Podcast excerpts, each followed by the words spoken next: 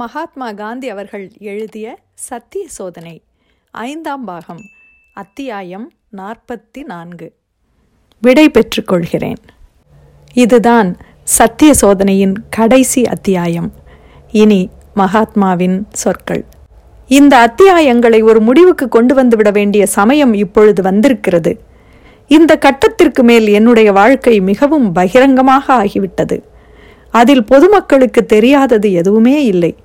மேலும் ஆயிரத்து தொள்ளாயிரத்து இருபத்தி ஒன்றாம் ஆண்டிலிருந்து காங்கிரஸ் தலைவர்களுடன் அதிகமாக நெருங்கி இருந்து வேலை செய்து வந்திருக்கிறேன். ஆகையால் அவர்களுடன் எனக்குள்ள உறவை பற்றி குறிப்பிடாமல் என் வாழ்க்கை சம்பவங்களில் எதையுமே அந்த காலத்திற்கு பிறகு நான் விவரிக்க முடியாது. ஸ்ரத்தானந்தஜி தேசபந்து ஹக்கீம் சாஹிப் லாலா லஜ்பத் ராய்ஜி ஆகியவர்கள் காலஞ்சென்று விட்டார்கள். என்றாலும் பிரபலமான காங்கிரஸ் தலைவர்கள் பலர் இன்னும் வாழ்ந்து நம்முடன் இருந்து வேலை செய்து வரும் பாக்கியத்தை நாம் பெற்றிருக்கிறோம்.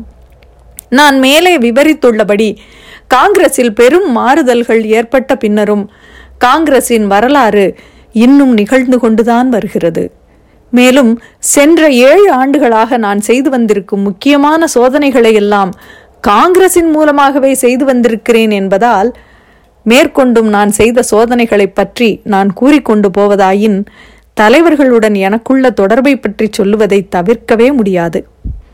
நியாய உணர்ச்சியை முன்னிட்டேனும் இப்போதைக்கு அதை நான் செய்ய முடியாது. கடைசியாக இப்பொழுது நான் செய்து வரும் சோதனைகளை பற்றிய முடிவுகள் திட்டமானவை என்று இன்னும் என்னால் சொல்லிவிட முடியவில்லை.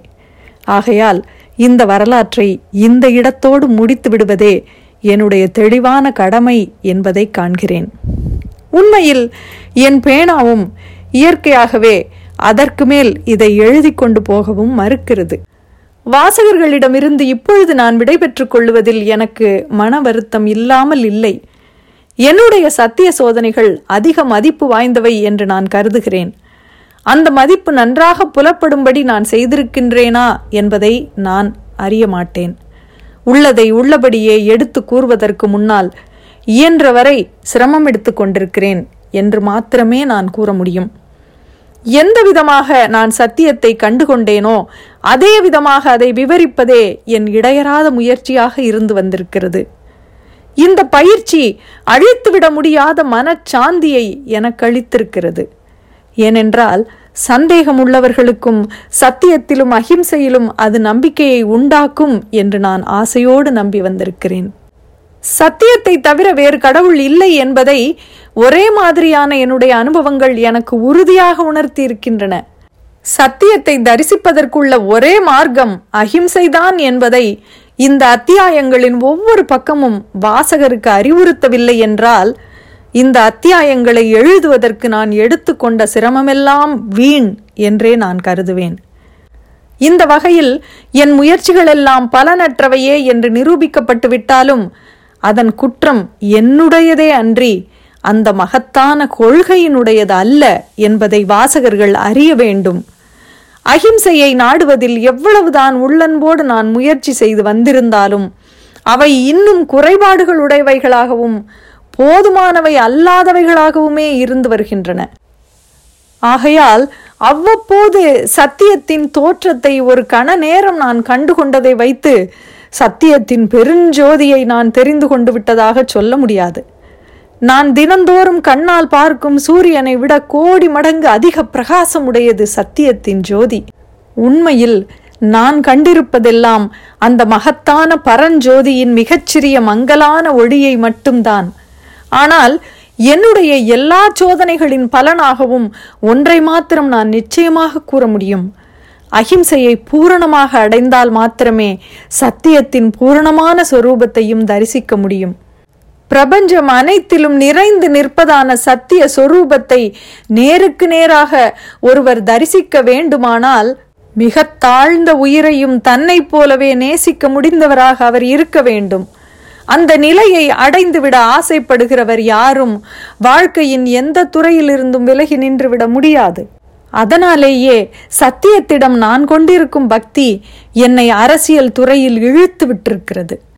சமயத்துறைக்கும் அரசியலுக்கும் எந்தவிதமான சம்பந்தமுமே இல்லை என்று கூறுவோர் சமயம் என்பது இன்னது என்பதையே அறியாதவர்கள் ஆவார்கள் இதை கொஞ்சமேனும் தயக்கமின்றி ஆனாலும் முழு பணிவுடன் நான் கூறுவேன். தன்னைத்தானே தூய்மைப்படுத்திக் கொண்டு விடாமல் எல்லா உயிர்களிடத்திலும் தன்னை ஒன்றுபடுத்திக் கொள்ளுவது என்பது முடியாத காரியம். தம்மை தாம் தூய்மைப்படுத்திக் கொள்ளாமல் அகிம்சை தர்மத்தை அனுசரிப்பதென்பது வெறும் கனவாகவே முடியும். மன தூய்மை இல்லாதவர்கள் என்றுமே கடவுளை அறிய முடியாது. ஆகையால் தம்மைத்தாமே தூய்மைப்படுத்திக் கொள்வது என்பது வெகு விரைவில் மற்றவர்களுக்கும் தொத்திக்கொள்ளும் தன்மை உடையது. அதனால் ஒருவர் தம்மைத்தாமே தூய்மைப்படுத்திக் கொள்வது என்பது அவசியமாக தம்மை சார்ந்தவர்களையும் தூய்மைப்படுத்திக் கொள்வதாகிறது ஆனால் ஆன்ம தூய்மைக்கான மார்க்கம் மிகவும் கஷ்டமானது.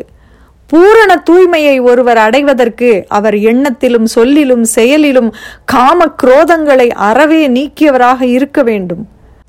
அன்பு பகை விருப்பு வெறுப்பு என்னும் எதிர்ப்பு சுழல்களில் இருந்து அவர் வெளிப்பட்டவராகவும் இருக்க வேண்டும். இந்த மூவகை தூய்மையையும் அடைவதற்காக இடைவிடாது நான் முயற்சி செய்து கொண்டு வருகிறேன் என்றாலும் அந்த மூன்று தூய்மைகளும் இன்னும் என்னுள் இல்லை என்பதை நான் அறிவேன். இதனாலேயேதான் இந்த உலகத்தின் புகழுரைகளெல்லாம் எனக்கு இன்பம் தருவதில்லை. உண்மையில் அவைகளினால் எனக்கு அடிக்கடி மன கஷ்டமே உண்டாகிறது. ஆயுத பலத்தை கொண்டு உலகத்தையே வெற்றி கொண்டு விடுவதை விட உள்ளுக்குள் இருக்கும் காம குரோத உணர்ச்சிகளை வென்று விடுவது அதிக கஷ்டமாக எனக்கு தோன்றுகிறது.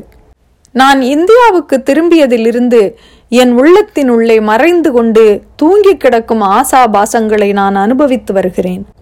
அவை இன்னும் என்னிடம் இருந்து கொண்டுதான் இருக்கின்றன என்ற எண்ணம் என்னை தோல்வியடைய செய்யவில்லை என்றாலும் அவமானப்படும்படி செய்கிறது. அனுபவங்களும் சோதனைகளுமே என்னை நிலை பெற்றிருக்க செய்து எனக்கு ஆனந்தத்தையும் அளிக்கின்றன. ஆனால் இன்னும் நான் கடக்க வேண்டிய மிக கஷ்டமான பாதை என் முன்னால் இருக்கிறது என்பதை அறிவேன். என்னை நான் அணுவிற்கும் அணுவாக்கி கொண்டு விட வேண்டும். தன்னுடன் உயிர் வாழ்வன எல்லாவற்றிற்கும் தன்னை கடையனாக தானே விரும்பி ஒரு மனிதன் வைத்து கொண்டு விடாத வரையில் அவனுக்கு விமோச்சனமே கிடையாது. அடக்கத்தின் மிக தொலைவான எல்லையே அகிம்சையாகும். மனம் வாக்கு காரியங்களில் அகிம்சை விரதத்தை எனக்கு அருளுமாறு சத்தியமே ஆன கடவுளை பிரார்த்திக்கிறேன். அந்த பிரார்த்தனையில் என்னுடன் கலந்து கொள்ளுமாறு வாசகரை கேட்டுக்கொண்டு தற்போதைக்கு வாசகரிடமிருந்து விடை பெற்றுக் கொள்கிறேன். இத்துடன் மகாத்மா காந்தி அவர்கள் எழுதிய சத்திய சோதனை நிறைவடைகிறது. கடந்த சில மாதங்களாக என்னுடன் பயணித்து மகாத்மா காந்தி அவர்கள் எழுதிய சத்திய சோதனையின் மொழிபெயர்ப்பை ஒலி வடிவில் கேட்ட வாசகர்களுக்கு நன்றி.